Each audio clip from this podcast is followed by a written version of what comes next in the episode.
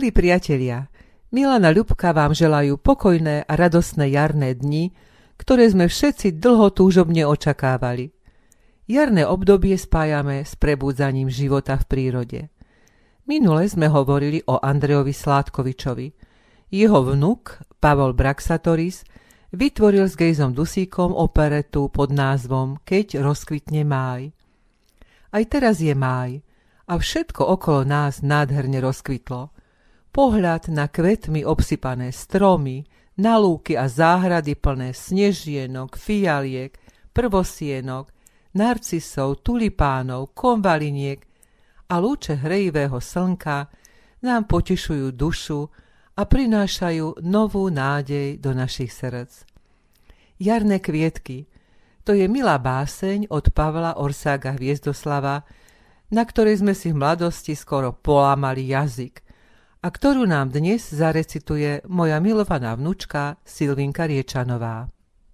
Pavol Orsak Hviezdoslav Jarné kvietky Povedz kvietko zlatý tmavom na úhore, jak sa voláš? Podbeľ. A čo kúkáš hore? Pozerám, či príde skoro orať gazdu. Ovenčí mu ver pluch, keď poženie brázdu. Ty zopod kra Zas si väčšou pieraš očka, tebe ako mena, ja som fialôčka. A čo vzdycháš? Čakáš var tiež koho s vienkom? Diečino, čo pôjde stadiel s poludienkom. A vy tam na briežku? My sme sedmokrásky. Čo robíte? Čo si? Češeme si vlásky. A čo smejete sa?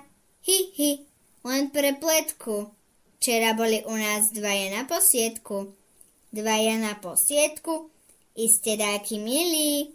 Hi, hi, pravda taký. A jak sa bavili? Hi, hi, nepovieme. Trhali var kvieťa? Hi, kvety neklebetia. Slniečko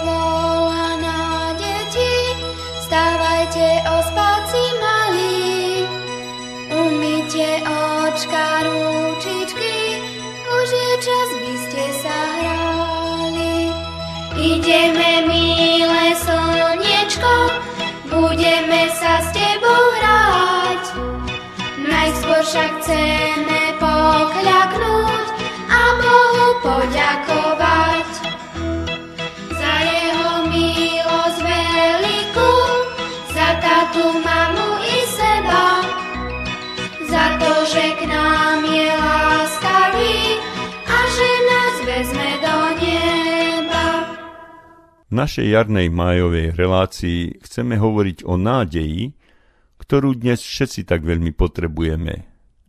Máme nádej, že po rozkvitnutých stromoch a obrobených poliach nám Pán Boh požehná hojnú úrodu. Po niektorí si myslia, že všetko sa urobí automaticky a dokonca že úroda bude väčšia vtedy, keď polnohospodári pridajú na polia viac umelých hnojív. My, kresťania, však vieme, že bez Božieho požehnania je naše ľudské snaženie márne a preto prosíme v modlitbe pánovej o chlieb náš každodenný. Dnes máme síce hlavu smútku pre enormné sucho, ale aj vieru, že Pán Boh nás všetkých stále miluje a postará sa o nás. Aj keď sme mnohí otrhnutí od prírody a žijeme v betóne našich miest, prosíme v modlitbách Pána Boha o požehnanie darov polí, lúk, lesov, sadov, viníc a včelstiev. Prosíme tiež o požehnanie pre pracovitých rolníkov, pastierov, ovocinárov, včelárov a všetkých, ktorí sa svojou statočnou prácou starajú o budúcu úrodu, o chlieb náš každodenný. Všimnime si v 5. knihe Mojžišovej, čo pán Boh zaslúbil svojmu izraelskému ľudu a uvedomme si, že aj pre nás platia jeho zaslúbenia. Ak budete naozaj poslúchať moje príkazy, ktoré vám dnes dávam, totiž, aby ste milovali hospodina svojho Boha, a slúžili mu celým srdcom a celou dušou, tak dám dážď vašej krajine v pravý čas, jesený i jarný dážď. Zoberieš svoje obilie i svoj mušt i olej a dám ti trávu na poli pre tvoj dobytok. Budeš jesť a nasítiš sa. Dbajte, aby sa vaše srdce nedalo zviesť, aby ste neodbočili, neslúžili iným bohom a neklanali sa im. Lebo hnev hospodinov by splanul proti vám. On by zatvoril nebesá a nebolo by dažďa.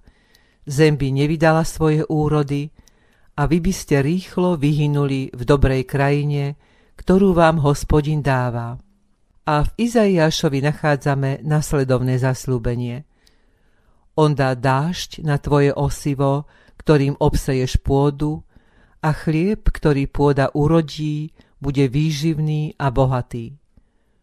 Hospodin nehovorí o lánoch, repky, ale o poliach rodiacich obilie, z ktorého sa pečie chlieb. O takomto chlebe napísal krátku, ale výstižnú báseň Milan Rúfus, ktorú nám zarecituje môj vnúčik Jakubko. Milan Rúfus, chlieb náš každodenný. Chlieb krájať to nie je len tak. Chlieb nepriletí ako vták, jak cudzí holub do dvora. Na chlebík musíš pórať. A hodný svojho chleba žiť, chlebík si treba zaslúžiť. Pluch točiť ako ťažký vlak, chlieb krájať, to nie je len tak. Poznáš raz, čo to znamená, môj milý, chlieb je odmena. Preto sa modlíš a ja tiež. Chlieb každodenný daj nám dnes.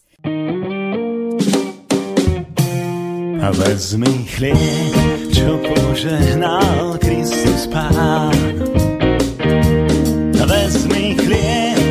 Požehnal Kristus Pán. Pristup duša hladná,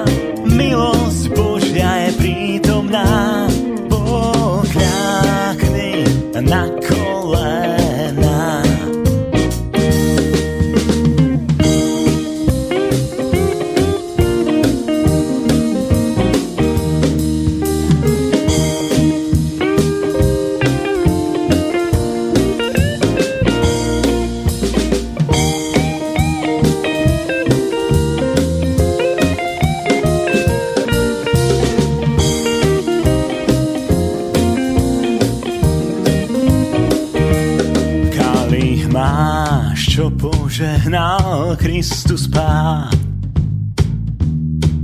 Kalich máš, čo požehnal Kristus Pán. Pristup duša smedná, milosť Božia je prítomná. Pokľakni na kolená.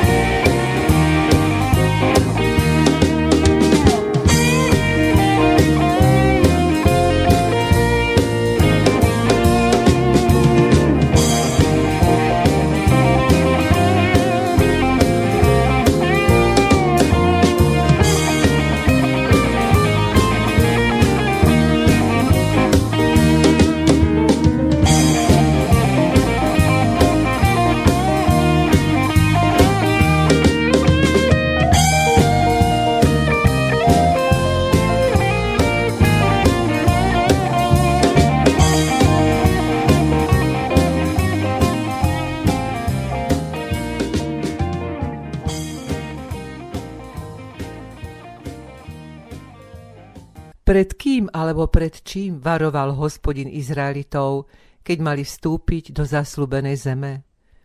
Izraelci mali vstúpiť na pôdu, kde sa ľud po tisíc ročia klaňal vymysleným prírodným božstvám, zhotovoval si ich figurky a vymýšľal rozmanité obrady, častokrát hraničiace s orgiami a kultickou prostitúciou. Najvyšším božstvom Kanánu bol Baal Hadad, bôžik dažďa a búrky, čo predstavovalo konkurenčný vzťah k jedinému pravému bohu Izraela. Ištar bola sumerská bohyňa lásky, vojny, plodnosti a sexuality. Jej láska bola osudová. Jej milenci z mytológie platili krutú daň, pretože jej láska zbavovala obete vitality, energie, ba aj života. Jej spojenie s Božikom Dumuzim malo zaručiť bohatú úrodu, ktorá uživí celú zem. Samozrejme, táto akože nebeská svadba sa odbavovala v Ištariných chrámoch, kde rolu Ištar predstavovala najvyššia kňažská a Dumuzi bol samozrejme panujúci vládca. Izraelci po vstupe do zeme zaslúbenej mali vyhubiť tieto kulty. Nestalo sa. Izraelci robili, čo sa nepáčilo hospodinovi. Zabudli na hospodina svojho boha a slúžili bálom a aštartám. Bálov kult pretrval, ako sme v minulej relácii spomenuli dokonca v Šalamúnovej dobe a dostal nový impuls cez jeho početné manželky.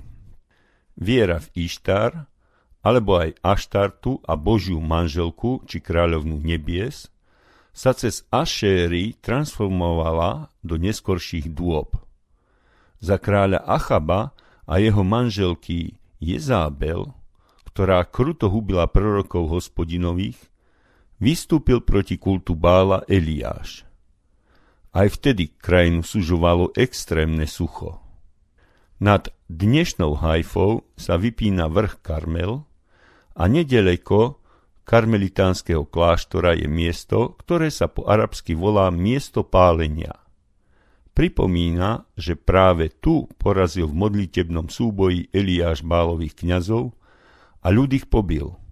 Na tomu Jezábel prisahala pomstu.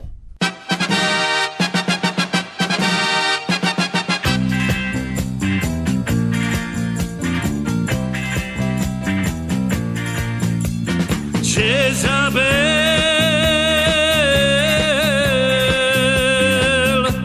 Jezabel,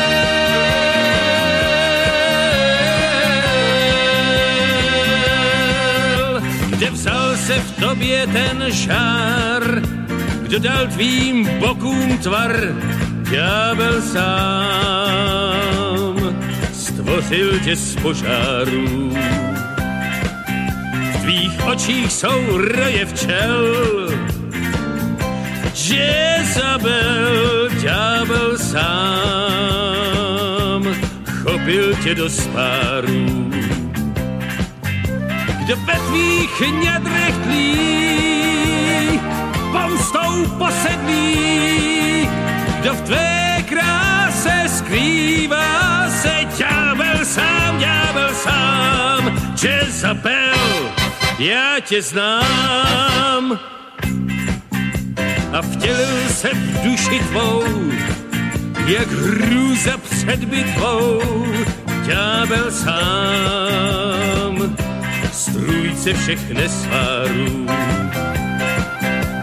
Pán všech pekel jednou za sto let se na svět rozsteklí a proto anděl vzlet, proto anděl vzlet z předpeklí.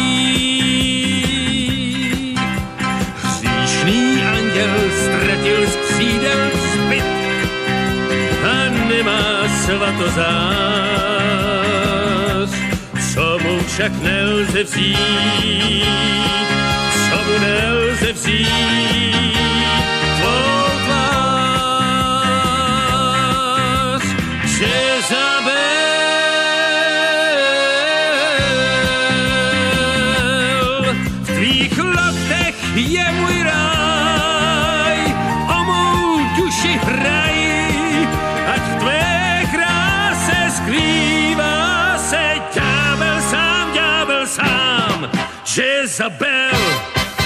tě znám.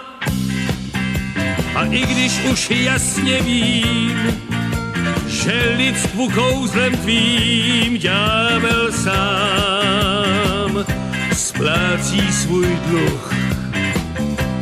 Si můj Bůh, Jezabel, Jezabel,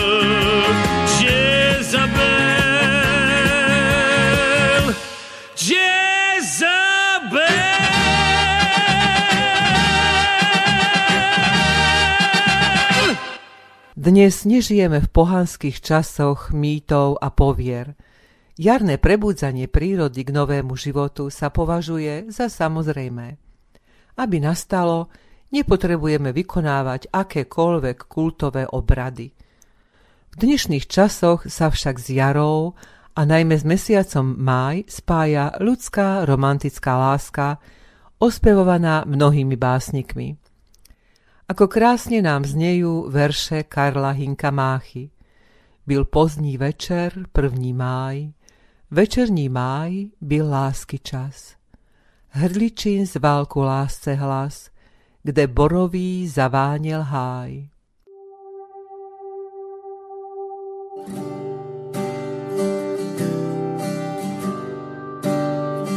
Byl pozdní večer, první máj, večerní máj, byl lásky čas. Hrdličin zval ku lásce hlas, kde borový zaváněl háj.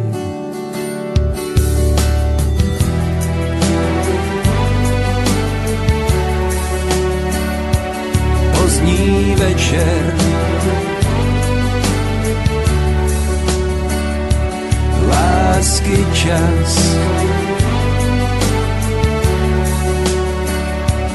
Pozdní večer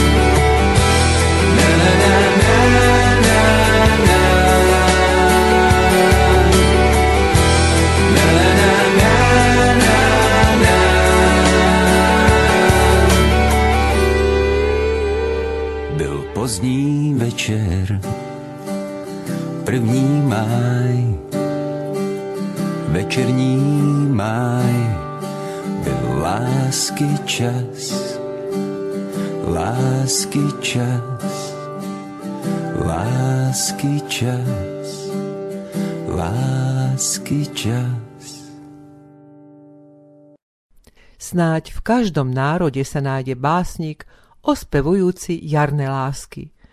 Zo slovenských si pripomeňme básnika Jána Smreka a úryvok z jeho jarnej piesne.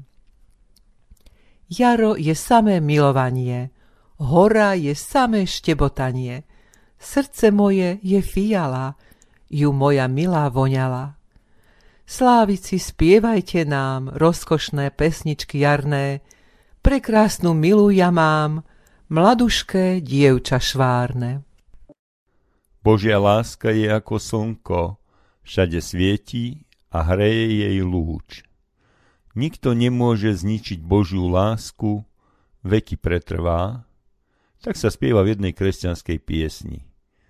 Božia láska, agape, sa prejavila stvoriteľským činom Boha Otca stvoriteľa neba i zeme a všetkého viditeľného a neviditeľného. On svojou mocou udržuje v chode tento zázračný svet. Všetko živé dostalo od neho dých života a preto nezabudnime na slova z prvého listu Apoštola Jána. V tom je láska, nie že by sme my boli milovali Boha, ale že On miloval nás a poslal svojho syna ako obec zmierenia za naše hriechy. Tieto slova upriamujú našu myseľ na lásku Kristovu, na jeho obeď na kríži za nás hriešných ľudí. Duch Svetý nám dáva vedieť, že Ježiš reálne žije medzi nami tu, v tomto svete, ako vyznávajú spojené spevokoly z Brezna a Východnej v nasledujúcej piesni.